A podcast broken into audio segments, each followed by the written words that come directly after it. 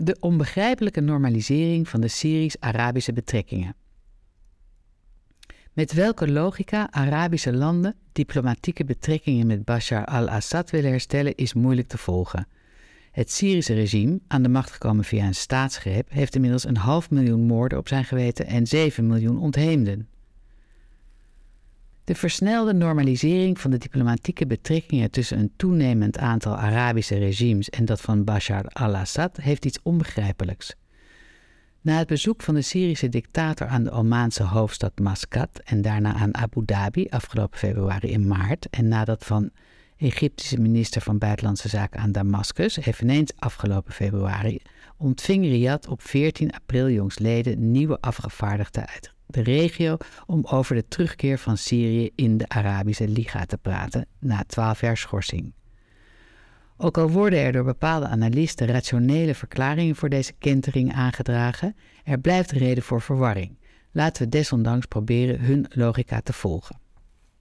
Deze toenadering wordt ingegeven door de wens om Iran uit Syrië te verjagen of in elk geval de Iraanse invloed op het land te verminderen, al dus enkele commentatoren uit de Emiraten en Saoedi-Arabië.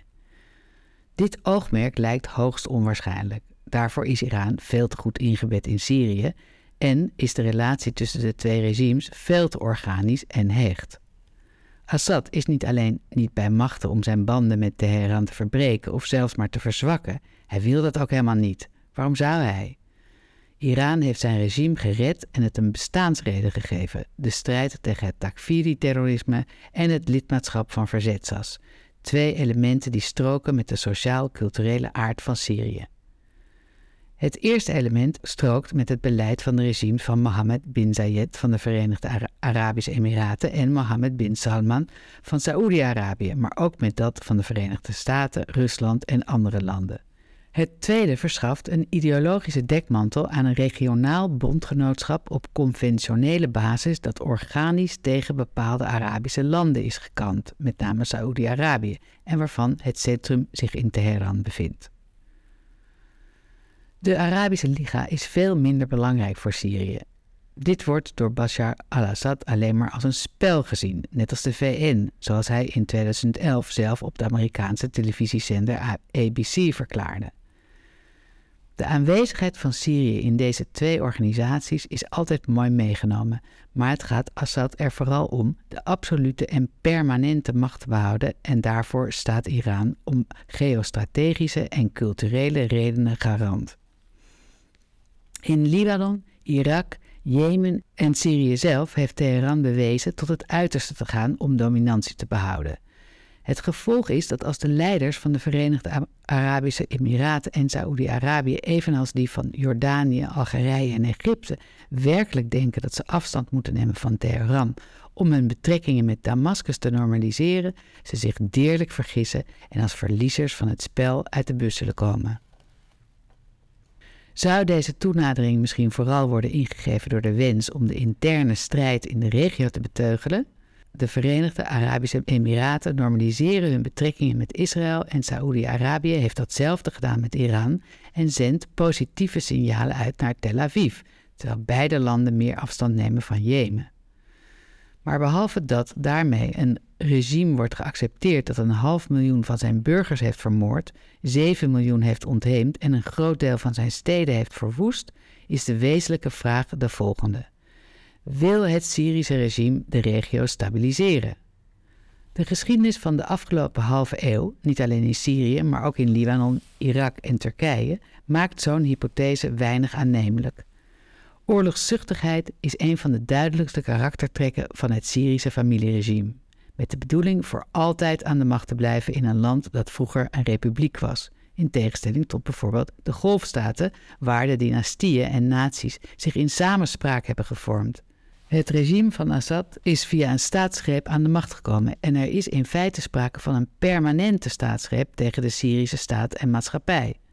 Een staatsgreep die meedogenloosheid tot een vorm van regeren heeft verheven. En de mislukte revolutie van twaalf jaar geleden heeft dit oorlogszuchtige karakter alleen nog maar bestendigd. Gaat het dan om het bieden van hulp aan het Syrische volk dat sinds maart 2011 zoveel heeft geleden? Het lijkt er helaas op dat de voorstanders van normalisering niet de moeite hebben genomen ook maar één woord vuil te maken aan het onbekende lot dat meer dan 111.000 Syriërs heeft getroffen. Of aan het recht op een veilige terugkeer van bijna 2 miljoen Syriërs die onder erbarmelijke omstandigheden in Libanon en Jordanië leven. Of aan de toekomst van de 3,7 miljoen Syriërs in Turkije, van wie de situatie allengs verslechtert. Of aan het half miljoen Syriërs in Irak en Egypte. Daar komt bij dat het familieregime in Syrië niet alleen corrupt is, maar ook nog eens mafioos en misdadig. En dat van alle steun van de kant van regionale en internationale kapitaalverschaffers maar een minim deel zou doordruppelen naar de verlichting van het menselijk leed in het land. Laat de normalisering van de betrekkingen met dit chemische regime zich misschien verklaren door een soort bewustwording van de gevolgen van de terugtrekking van de Verenigde Staten uit het Midden-Oosten en van de risico's die verbonden zijn met de opkomst van zich steeds uitbreidende regionale machtscentra die goede banden onderhouden met Rusland, China en de bondgenoten daarvan? Is vanuit dit perspectief bezien de normalisering van de betrekkingen met het moordzuchtige regime van Assad misschien een stok om de Amerikanen te slaan, die hun Saoedische bondgenoten ten tijde van Barack Obama op een in Saoedische ogen respectloze manier hebben behandeld en die niet erg happig zijn op onderhandelingen met Mohammed bin Salman?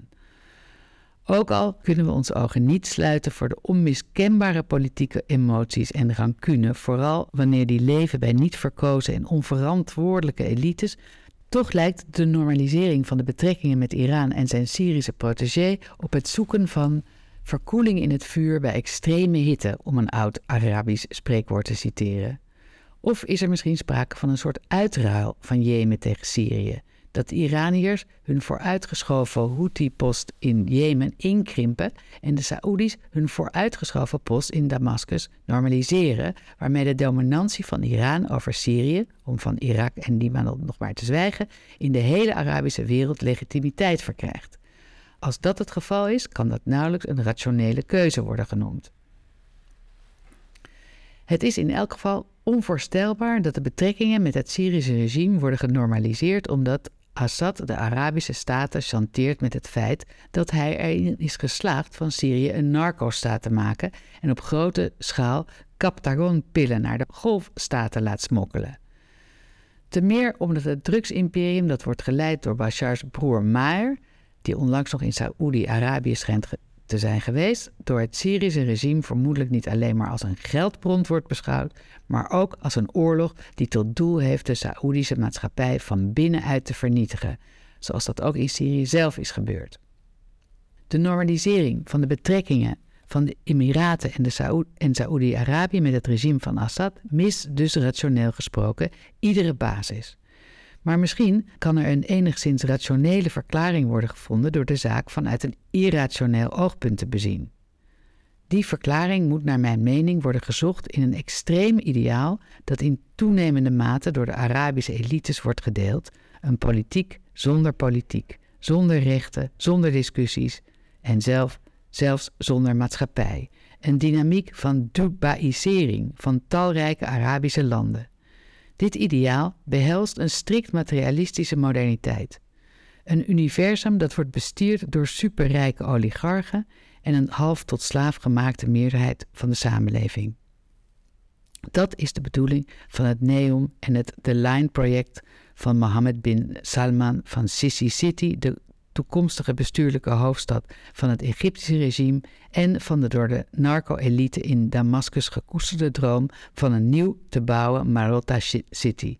Wie op elkaar lijkt, verenigt zich en deze elites mogen dan afkomstig zijn uit zeer uiteenlopende milieus, ze delen een modernistische en fascinerende utopie.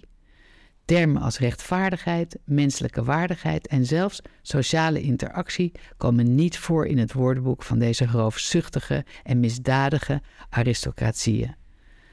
Vanuit dit perspectief is massamoord geen obstakel voor normalisering. Integendeel, het kan indien nodig een laatste toevlucht zijn. Het ziet er naar uit dat er een nieuw Arabisch bestel aan het ontstaan is. Een bestel dat uitermate reactionair en meedogenloos is en gericht op het de kop indrukken van iedere volksbeweging. Wilt u meer van dit soort verhalen lezen of beluisteren? Ga dan naar 360magazine.nl.